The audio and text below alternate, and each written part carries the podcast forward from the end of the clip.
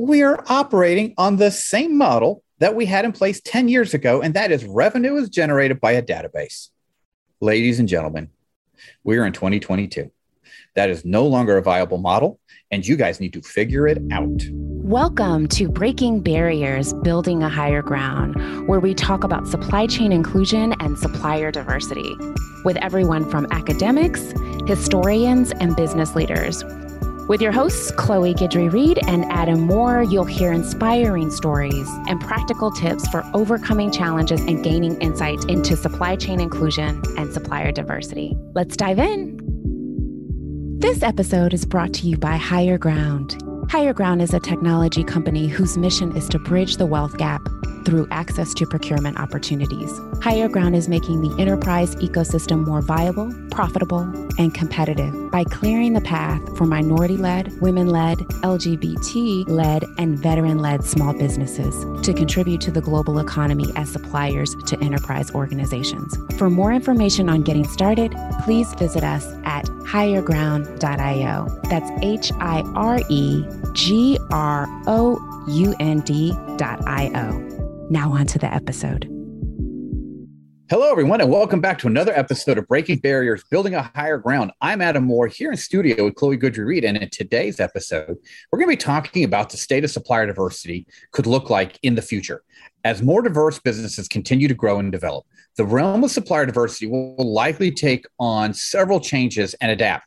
These diverse business market has become larger and more complex. So it is important to understand where we have come from in the supplier diversity space and do our best to predict what's coming. So, Chloe, are you ready to look into your crystal ball and try to figure out where supplier diversity might be in the next five years? I am ready. I am excellent. Ready. This is something that I think about often. So I right. I definitely think it's something, and I would love to hear our listeners' feedback on this post production as well. Oh, most definitely, most definitely. But when I think about, you know, what did the world of supplier diversity look like 10 years ago? Mm-hmm. I can't say what it looked like 10 years ago because I wasn't a part of this ecosystem 10 years ago. So what what what do you think? I can say from 5 years ago, but 10 years ago, what is how has the supplier diversity if we level set and talked about the future? I want to look back at the past first. If we look at it in two different two different streams, right? So if we look at it from a how big are the programs, uh, and that type of thing. I think 10 years ago, uh, the programs weren't as advanced or as numerous as we have now. Right. Right. Uh, the scope of practicing supplier diversity managers probably wasn't as great as it is now that we have. Uh, there definitely weren't as many firms, uh, corporate firms involved as we have now. Uh, and the different opportunities for MBEs and diverse owned businesses to go take a class at Brown or Rutgers those didn't really exist. They started coming about, uh, and there were a few 10 years ago, but you know, it seems like there are opportunities all over the place for diverse business owners to continue their education, sharpening their skills, both soft skills and business skills to position, themselves better in today's marketplace. I think that those opportunities are far greater. I think also uh, 10 years ago, we didn't have quite the same amount of tools uh, in that uh, the different reporting portals uh, that were out there, the different ways that we report tier two spend was definitely not as uh, advanced as we have today. So I think the idea of reporting has come a long way. Then when you start looking at five years ago, and really up in today, there hasn't been much change. Yes, programs have expanded. There are more corporate flags at the national events. Supplier diversity you're not having to explain it as often as one used to. I can remember when our, I first came into supplier diversity, I didn't even know what I was doing or how to define it.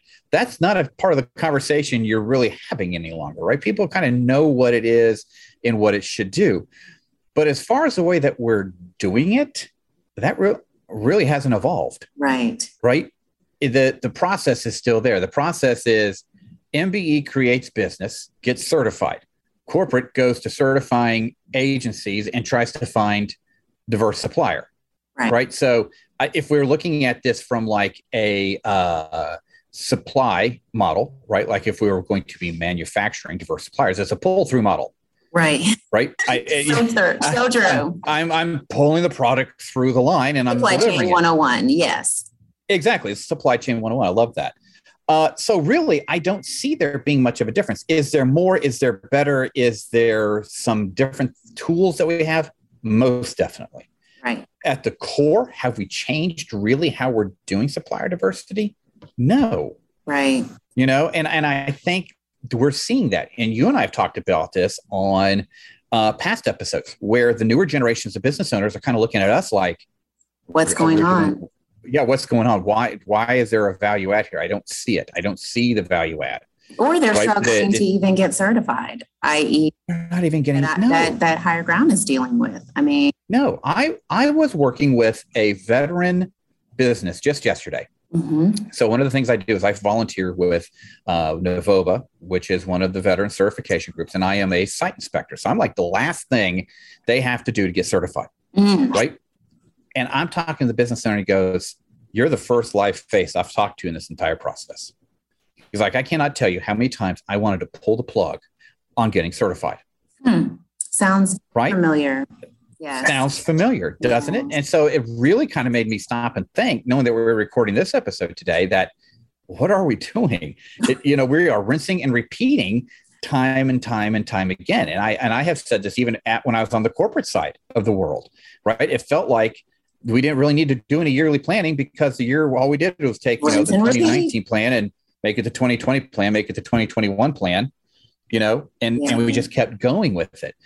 So I, you know, as I look back, yes, we've we've made great grounds. Don't get me wrong. Right. I think that the work that the NMSDCs, the WBENCs, the NGLCCs, the USPAACCs of the world have done a great great thing. They have gotten the message out there. People are aware of it. Um, and so, really, kind of that hard hurdle has been jumped. But now, I think my personal opinion is we, as supplier diversity professionals, as anybody else in this space, really has to step back and go, what do we do next? Right. If if we in the next five years continue doing it the same way, I think we're going to see a retraction of the advances we've made in supplier diversity, actually, because I think people are going to not abandon it, but it's just not going to be as top of mind prevalent. Right. I agree. I don't think that necessarily people are going to abandon it, but as no. as future generations start coming into the workforce and as they start coming into entrepreneurship, I think that they're going to start questioning these very these, some of these processes and the value that certification and that supplier diversity brings to the supplier side. And I think what you'll see is a shift, right? Because historically, all these advocacy agencies have been focused on corporations. That's their bread and that's how they make a lot of their money. We'll see a power shift because more and more companies have said, you know, we're outsourcing this, we're outsourcing this. There's not that we're doing inside of our organization anymore. There's more and more that we need suppliers and we're we need to find more suppliers and we need to make sure that they represent the communities and they really see the true value of it but they're not going to have enough suppliers to choose from. I think we have several tough things ahead of us too. I mean, if you're if you're watching the market when we're recording this episode, right? We have uh, increased inflation. We oh, you know we're teetering on what could be a recession. We're definitely in the middle of a bear market right? Yeah. So financial indicators are not not the best we've seen in the last 24 months. Right. Um, we're still means, in the pandemic yeah, as well. So we're still in the tail end of that. Correct. Which means corporations are going to start tightening their belts. Right. And what are they going to start looking at? They're going to start looking at the departments that are expenses. Mm. Well, yeah. right. That uh, so goes the supplier diversity model, right? Right. And they're going to start there and go, well, why do you need three people when if you're doing the same thing over and over again, can't you do it with maybe one and a half? Right. Right. right? Or or they're going to sit there and go, that's fine, but we're going to cut your your budget in half. Mm. Because we need it in R and D, we need it over here, right? So the supplier diversity budgets are going to start getting slashed. And why is that? Again, it comes back to what we were just talking about. It's the there's the, the innovation is just not there. Yeah. Right? And and I see everybody kind of standing around pointing fingers at everybody, right? The MBEs are pointing fingers at corporates and the uh, certifying agencies going, you guys need to do something different. Yeah. The corporates are pointing their fingers back at the, uh, the certifying agencies and the MBEs going, well, you need to do something different. And the, you know, certifying agencies are looking at both their constituencies going, well, what are you guys going to do different? Right. So nobody in my mind has stepped up. We have the NSDC standing there going, what in the next five years, I can't remember what their time frame is. They want to see a trillion dollars overall spent with diverse suppliers. Right. That's a phenomenal number. But to your point, we don't have enough suppliers to even get us there. If we used every certified supplier that is on record, we still couldn't get there. Right. We still couldn't get there. And that's what I'm saying is like if we look at and peel back some of these issues, certification being one. So to your point around the experience and you know that that supplier saying I was about to pull the plug on this until he met you. Right. How many right. countless others have said I'm going to pull the plug on this and not get certified and then they don't they, that spend is not captured.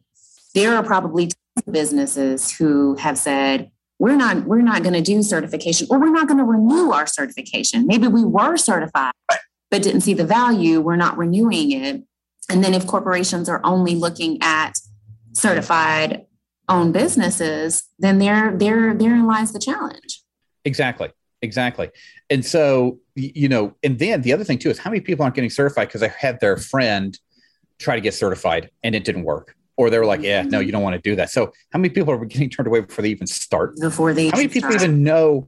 How many people even know that you can get certified? I remember working with a yeah. uh, diverse owned tech firm, and he was like, I didn't even realize this was a thing. Yeah, trust me. Literally, all my friends that are entrepreneurs, when I tell them what we do and about yeah. education, they're like, "Oh, I didn't realize that that was a thing. I that was a thing. Had a single friend of mine say, "Oh yeah, I'm I'm well versed in supplier diversity. I know all about it." Not a single person. So no. I think we've got no. to do a little bit more outreach if we want, if we really really want to move the needle. I think um, when we think about the future, I think certification will be more digital. I, I honestly do. I mean, there's. It's got to be. It's got to be. It's got to be it's got to be more digital and it also we they need to go back and re-examine i think you and i have talked about this before the process. They've got to evaluate the process. There's so many bottlenecks so many antiquated questions. Yes exactly. It's just it's crazy. It'll drive you out of your mind. Um, the other thing too is we the mbes out there they need to start holding corporates and the certifying agencies accountable. Mm. right? And and preach. kind of follow me on this a little bit right they want more and i get it. I, I hear you guys right right? right. But i'm going to point a finger back at my mbes and mm-hmm. say you guys are letting them get away with it. Yeah. You're you are absolutely letting the corporates and the certifying agencies get away with doing mediocre jobs. Mm. 100% if the MBEs actually being the larger group out there, right? The way group. more MBEs, yeah, way more MBEs than corporates, way more MBEs than certifying agencies. If you guys actually put a collective together and started putting pressure on government, started putting pressure on regulatory agencies, yeah, and saying we're not taking it any longer, that's where change starts to happen. Waiting for a corporate to wake up and go, we need to do better than we're doing. Really, not in today's market, and barely when we were in good markets. I think you're going to see that. I've been in some discussions as of as early as last week around some of these things, and really trying to because what's happening is corporates are like, look, we are behind on our goal. What's going on? So they've got the right of these MBEs, and so they're like, why why aren't you mm-hmm. getting certified? Why aren't you? You know how come i how come i can't find you in any of these databases? And they're explaining it to them unapologetically yeah. like no yeah. this is not this is how this is this process went for me. This is it needs to be revamped. I don't have time for this. I'm not seeing the value. They're very open and candid around the challenges that they've had and why they're foregoing you know being involved in these organizations moving forward. Exactly. And corporates are done with the i have to have five different logons to get into five different databases yes. to try to find a comparative set of suppliers i can logically take before my sourcing teams. Right. That is ridiculous. It's ridiculous. Right? and in the spring correct me if i'm wrong chloe but in the spring was there not a meeting held in the upper echelons about combining these databases how much has been done on that? How much have we heard about that since that one meeting? Nothing, but we're not going to because they all have their own P and Ls, and it just somebody in feel like they're losing if they combine all of these databases. We are operating on the same model that we had in place 10 years ago, and that is revenue is generated by a database. Ladies and gentlemen, we are in 2022. That is no longer a viable model, and you guys need to figure it out. I agree. You know, and I, I wouldn't say just to the certifying bodies, but companies, when you look at historically, when they decide to not innovate, what happens to them? Real example of how they were the leader continue to say, "Oh, we don't we don't think people are going to get on the internet on their phone," or "No, we don't think that people need messaging." Like people, you know, no, we don't we don't we don't need that, and then they become obsolete. And I think that there is a true true, true chance that that could happen. And I think that they need to step, take a step back and think about what our value is. Is it certifying? Is that the core of what we do? Then how do we make this better today? How do we make this into the 21st century? Is it exactly MBEs or WBEs to corporates? Okay, then let's shift our focus to that and let somebody else run some of the certification pieces. Let's automate this so we can actually do the work of connecting. Exactly. And where are where's the leadership in trying to decide what businesses we need out there? Mm-hmm. Right. All too often on the corporate side, you hear, oh, that that diverse business doesn't exist. Or you know that this too hard for somebody to break into okay so then how do we change that how do we change that you right. bring an ecosystem right if it's, if it's a capital intensive business a lot of these corporations have venture arms or strategic investment initiatives. Correct. If we're really, really serious about moving the needle, let's look at some of these MBEs or these WBEs or these veteran owned businesses that are already working with us, that are doing great work. How do we help them scale through access to capital and mentorship internally? Yep, exactly. You have to be able to, you can, you can only control what you can control, right? And that's it. I think that the first step is is tackling it internally at the corporate level. Exactly, exactly. But then you sit there and go, now to play the devil's advocate, right? Yes. I don't know about you, but my phone has been blowing up all day about this. You know, this group just missed their, you know, Q numbers, and this group just missed their earnings numbers, and this group just missed those earning numbers. How do we fight that tidal wave? Right. That, but this has been the age-old question in supplier diversity. How do we stay relevant to a publicly traded company when in all honesty, relevancy is the price on the street. Yeah, yeah. I mean, I think that there are so many ways. I think when you look at procurement and consolidation on spend or utilizing minority suppliers or women owned suppliers to help drive down costs in certain regions, you know, there's so many things. I think also as supplier diversity professionals, I think you know we need to start connecting to some of these other business units the innovation teams these the sales team saying what deals are you working on? What innovation are you working on? Can i connect you with a diverse supplier that can help with expediting this? Or can i help connect to a diverse supplier because this client or this prospect is actually requiring that that we have this? And then this helps us win deal.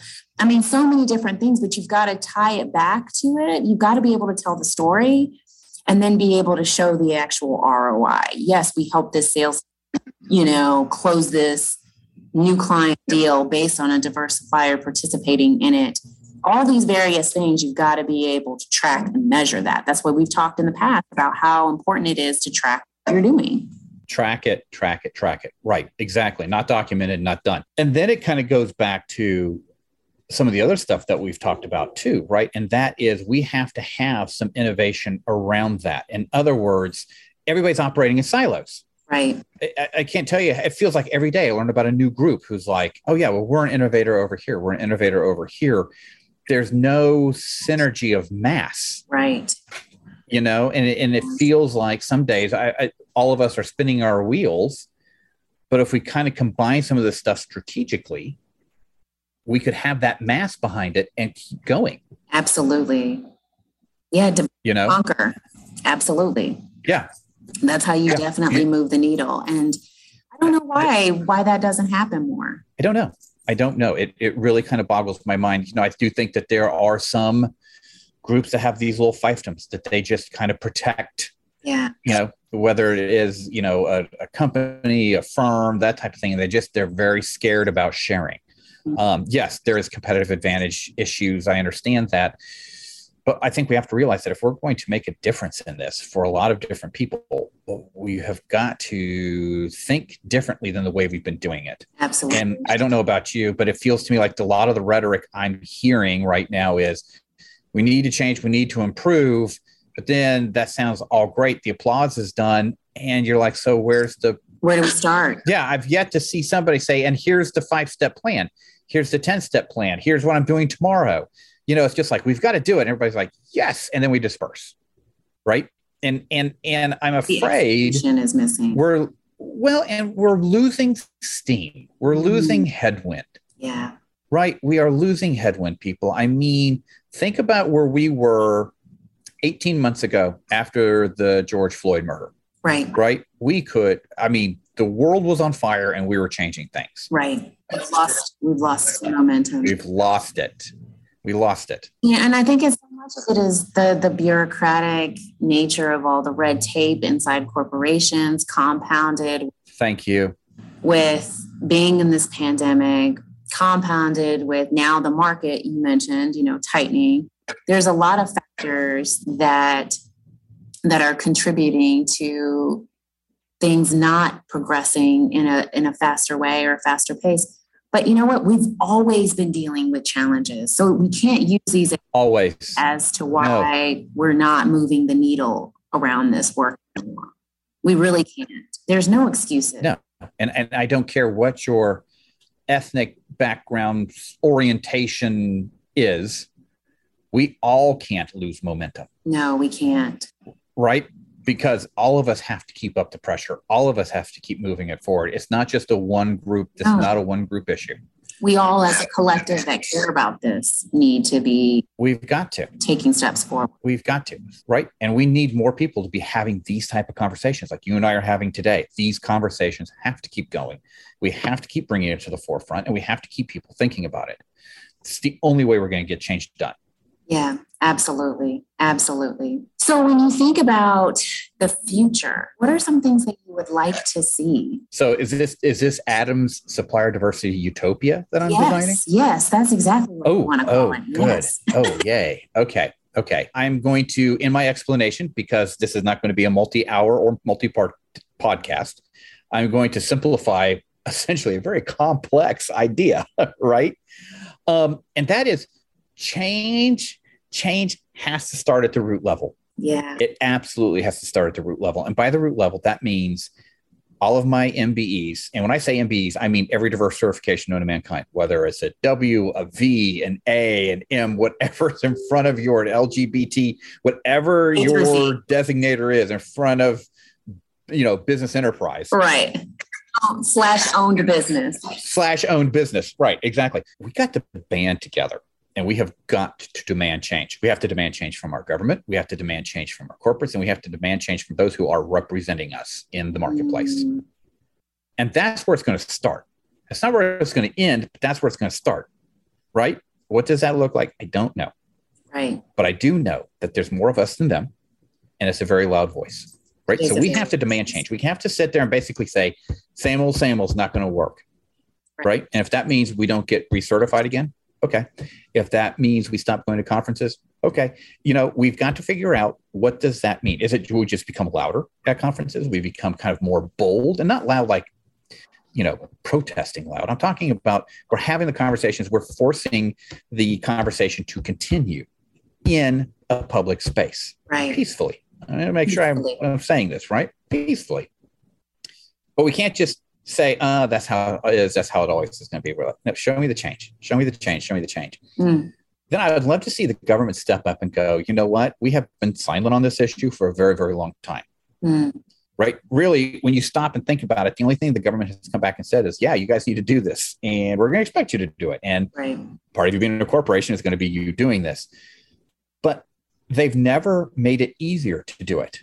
Mm. Right. They've never reduced some of the risk that a corporate has to take on. And let's now let's now let's be fair to the corporates they haven't reduced any of the risk that a corporate takes on bringing in a diverse supplier. Mm. And you have to kind of wonder why is that? Why that when they have the power to sit there and go, you know, you would have this exemption, or you can go through this shortened process, or you don't have to have as much. Right. Bringing in a diverse supplier because we're going to help back you on that. Right. Okay. Where's that? Like a surety Where is uh, of some sort. Right. It's revenue focused. Exactly. But that, but and that's exactly, that's, and that's not the case with every.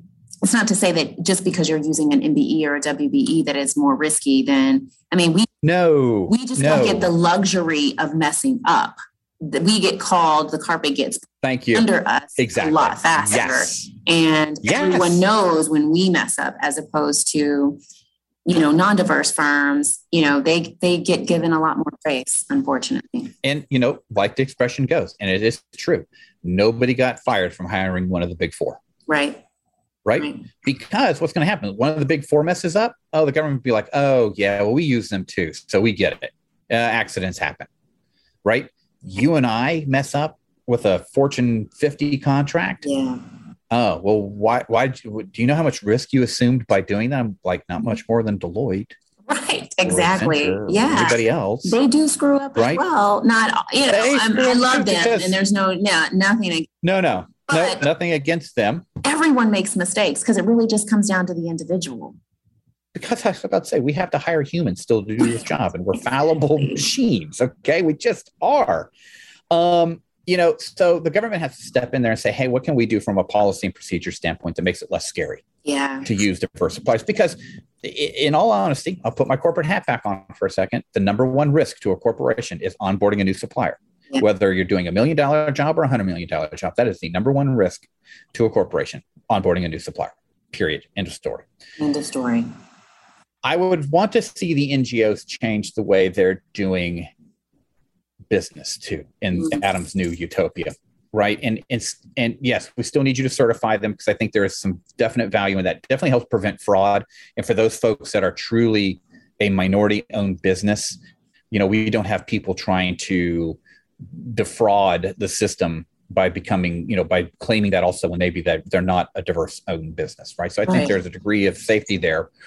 Um, I think that, that also brings a level of professionalism and just reassurance to the entire process. So I don't want to ever want to see the certification process go away, but I would like to see them take a more proactive of um, stance in developing brand new MBEs. Mm. Right. And this is this is something I've talked about. And in, in my utopia, I could go to somebody and go, Hey, I need to talk to your incubator team because you know we need to have a such and such supplier we need to have them stood up inside 12 months Right.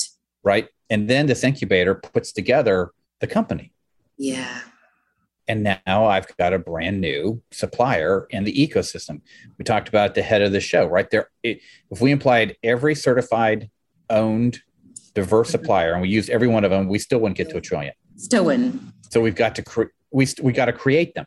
The problem is we're always playing a zero sum game right? We've talked about it. Some people, A, they sell their business, they just don't become certified. A, a, thousand different reasons to why you lose a certified business. And then the other end, we're bringing in new businesses, but we're not overall, we're not gaining by leaps and bounds to a point where we can hit this trillion dollar number. So in my utopia, we would be um, having our NGOs would be that center for us to go to to create these companies. They would be a creator, not just a certifier, they'd be a creator. Yeah. Right. And I think that looks a lot different than the model that's in play right now, where they, I know the NMSDC basically has their um, triad, I think it's called, where they have money to go buy businesses to make them diverse. Yes, I've been seeing that. That was what I was going to say. There is a lot of that happening. And, you know, I I think that that's one strategy. I'm watching to see how that all I'm watching that too because you and I both know the purchase of a company is tough. It's tough, right? The management and of a then company there, is tough. You've got to have some exactly. Skills. Now, you have to have a certain passion. There are days you want to quit, and you've got there are definitely days something higher than that day to day. Yeah, so, yeah. So I'm I'm, I'm kind of watching that like interesting idea. Let's yeah. see how this plays out. Yep. Yeah. I still don't know of anybody that they've done anything with. Yeah, yeah. There's there's several other organizations that are focused on this, um, identifying. Mm-hmm. There's a lot of private equity and mezzanine fund, um, funds that are looking at acquiring some of these companies, and then find right. entrepreneurs who, or budding entrepreneurs, or people who have or aspiring to right. entrepreneurs. But you know, and this is not. Of course, there's always outliers and unicorns, but Oh, yes. Oh, yes. You know, what I've seen is them, you know, pull them from business school or undergrad programs. And the problem is, if I go back to myself back then, I didn't really know how business worked in practice. No, no, not you at all. I mean, like I knew, but I didn't really know. Once exactly you get these younger entrepreneurs who are probably very ambitious, very smart, but when it comes mm-hmm. understanding how to navigate both your business and also understanding how corporates do business. I think that that's mm-hmm. going to be the huge learning curve. And a lot of times, we don't always share exactly how we work large corporations. You know, we don't because right. No. You have to ask us very pointed questions around how things work and how right. things need to be navigated. There's not a, a playbook around here's how you navigate working with corporations because unfortunately, another hurdle, everybody does things differently. So Right. It's just right. it's just some of those things. Everybody does everything differently. And, you know, we kind of pointed our fingers at um, our different agencies and, and think tanks that are out there. And we're like, you guys need to stop our, operating in silos. Well, our corporations, they really operate in silos internally. Yes. Right. I mean, talk about groups units. and yeah. Oh my goodness. Yeah. They don't. Yeah. The one group has no idea what the other group does or even how their processes work. And how could they? As big as some of these groups are, I mean, in all honesty, how could they? Right? Yeah. So, I mean, there's a lot to do. There is a lot to do. There is a lot to do. You know what I would like to see that I feel? Please tell me. You know, it's been heavy on my heart is okay that there are pioneers in that help establish supplier diversity that are now approaching, you know, mid to late 80s you know thought yeah. leaders that have were so instrumental into the in the rollout mm-hmm. of this plan and of these initiatives across government across corporates establishing some of the advocacy agencies. And i appreciate it. We are not capturing a lot of that knowledge. No. You know what happened? No. what were some of the challenges? How did you overcome them? Who did you talk to? Mm-hmm. how did you collaborate? Because this had to have been a collaboration effort Oh, you know what? This off the ground. And the other mm-hmm. thing is, we're not doing a good job around succession planning. So part of no. succession planning is that knowledge transfer, but the other is identifying and training up this next generation of leaders to take on this role. I mean, yeah. what we want the future of supplier diversity to be, if we don't have young people who know what it is, and we're positioning them now in roles or as entrepreneurs, then no matter, you know, the best laid plans are are going to just fall apart no. because we don't have anyone no. execute it. No, exactly. And and and supplier diversity succession planning is handled a lot like any other department. It's like, well, when that person leaves, we'll go hire somebody else. Well, when that new person comes in, it's a brand new department all right. over again. Right. It, you know, brand new way they're going to, and, and goodness knows how much experience they're bringing in and, and goodness knows where you went and got them. Right. Right. Because there is still, and you and I have talked about this before, and let me say it again, there's still no centralized kind of golden rule mm-hmm. to what we do in supplier diversity. Right. Right. Right. We, we have a bunch of best practice documents. Okay. That's nice.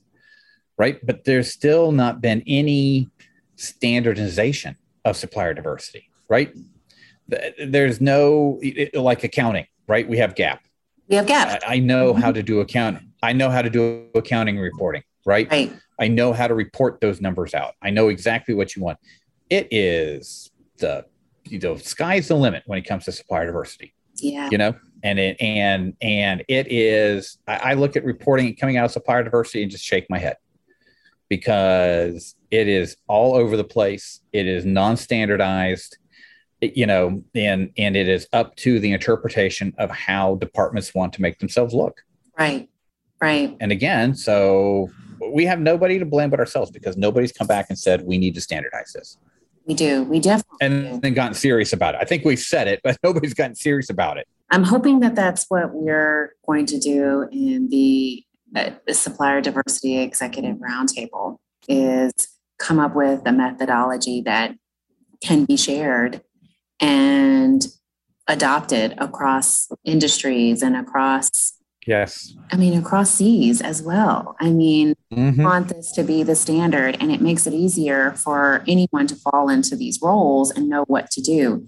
And it should be something that's a living document. Exactly. But something that's also regulated and reported on, just like your accountants are. Absolutely. I also think when I think about what the future of supplier diversity thinks, and this is not necessarily like my utopia, this is just what I think is is the direction that it's going to be moving in. Is I think that that it's definitely going to still be focused on diversity, but I think there's going to be a heightened focus on local and small businesses. I agree. I agree. And I think there's going to be a much more what are you doing in this individual market, this individual city, this individual area, right? And not just such a global, what are you spending in general, right? Right. Because more and more companies, I more and more cities, more and more chambers are very focused on the economic development of their cities and their states. How do we hold businesses and corporations accountable for their part of the economic development pieces? How do we support the local and small businesses that are in our I mean, you see all these grants, you know, given out by cities and different things because they're trying to spur growth Mhm. corporations. And I think in turn, you're going to see, hey, working with some more of these diverse owned businesses as well, some of these small businesses that are in our backyard. Hey, we would like for you guys to tap into those a little bit more. Yeah, I completely agree. And and I think that's a good thing. Right. I think that starts to go back and, and starts showing that intentionality that we talk about on the show all the time. Absolutely. right and and once we can finally start kind of drilling in on that and we can show progress in that we can show and again this kind of comes back to some of the reporting thing we just talked about that's great economic impact is great showing that we're spending money in these communities but what has that done Right. right really what what did that do right you know i spent uh, you know 10 million dollars inside this community awesome what did that really do Right. right and that's the next part we've got to to contemplate so Yeah. you know as as you and i are talking about this we're kind of looking at the whole kind of mind-blowing idea of how do we improve Yeah. it seems to me like we've kind of distilled it down to we have to standardize reporting and like hardcore standardize it We've got to hardcore standardize it. We've got to start thinking about what the future looks like and who's going to lead us into that future and Mhm. going to come on and be part of that future. And how do we exactly up that next generation of, of leaders today? exactly I think that I think that there needs to be an overhaul and a, and a reexamination of how we certify businesses. How do we make them Mhm. cumbersome and make this more accessible for people get Mm-hmm. certified? Because at the end of the day, we're certifying whether they're a woman or that they're a minority or that they're a veteran. right right It should be easier for us to do this and i agree more available for more businesses who want to be to these various communities. Exactly. So, I mean, I think we can both recognize that this is a a titanic task to try to to bring this all under control. Um, but I think we Yes. have we have to start somewhere. We have Right. to. Yeah, we we have to start somewhere. We have to because I just think that Mhm. it's so important for future generations. And if we're not spending our time improving the lives of next generations and the people around us, and what are we doing? Exactly. Well, thank you so much for listening. Wow. Be sure to connect with us on LinkedIn at Chloe Reed and Adam Moore. And if you enjoyed this episode, make sure to leave us a review on Apple Podcast and check out our previous shows. Stay tuned for next time. Thank you for listening to Breaking Barriers, Building a Higher Ground. We are grateful for the time you spend with us and participating in these conversations. Please review and rate and share our show as we are focused on growing awareness in the supply chain inclusion and supplier diversity space. If you'd like more information, please visit us at hireground.io. That's H I R E ground.io. Thank you for being here, and we look forward to seeing you next week.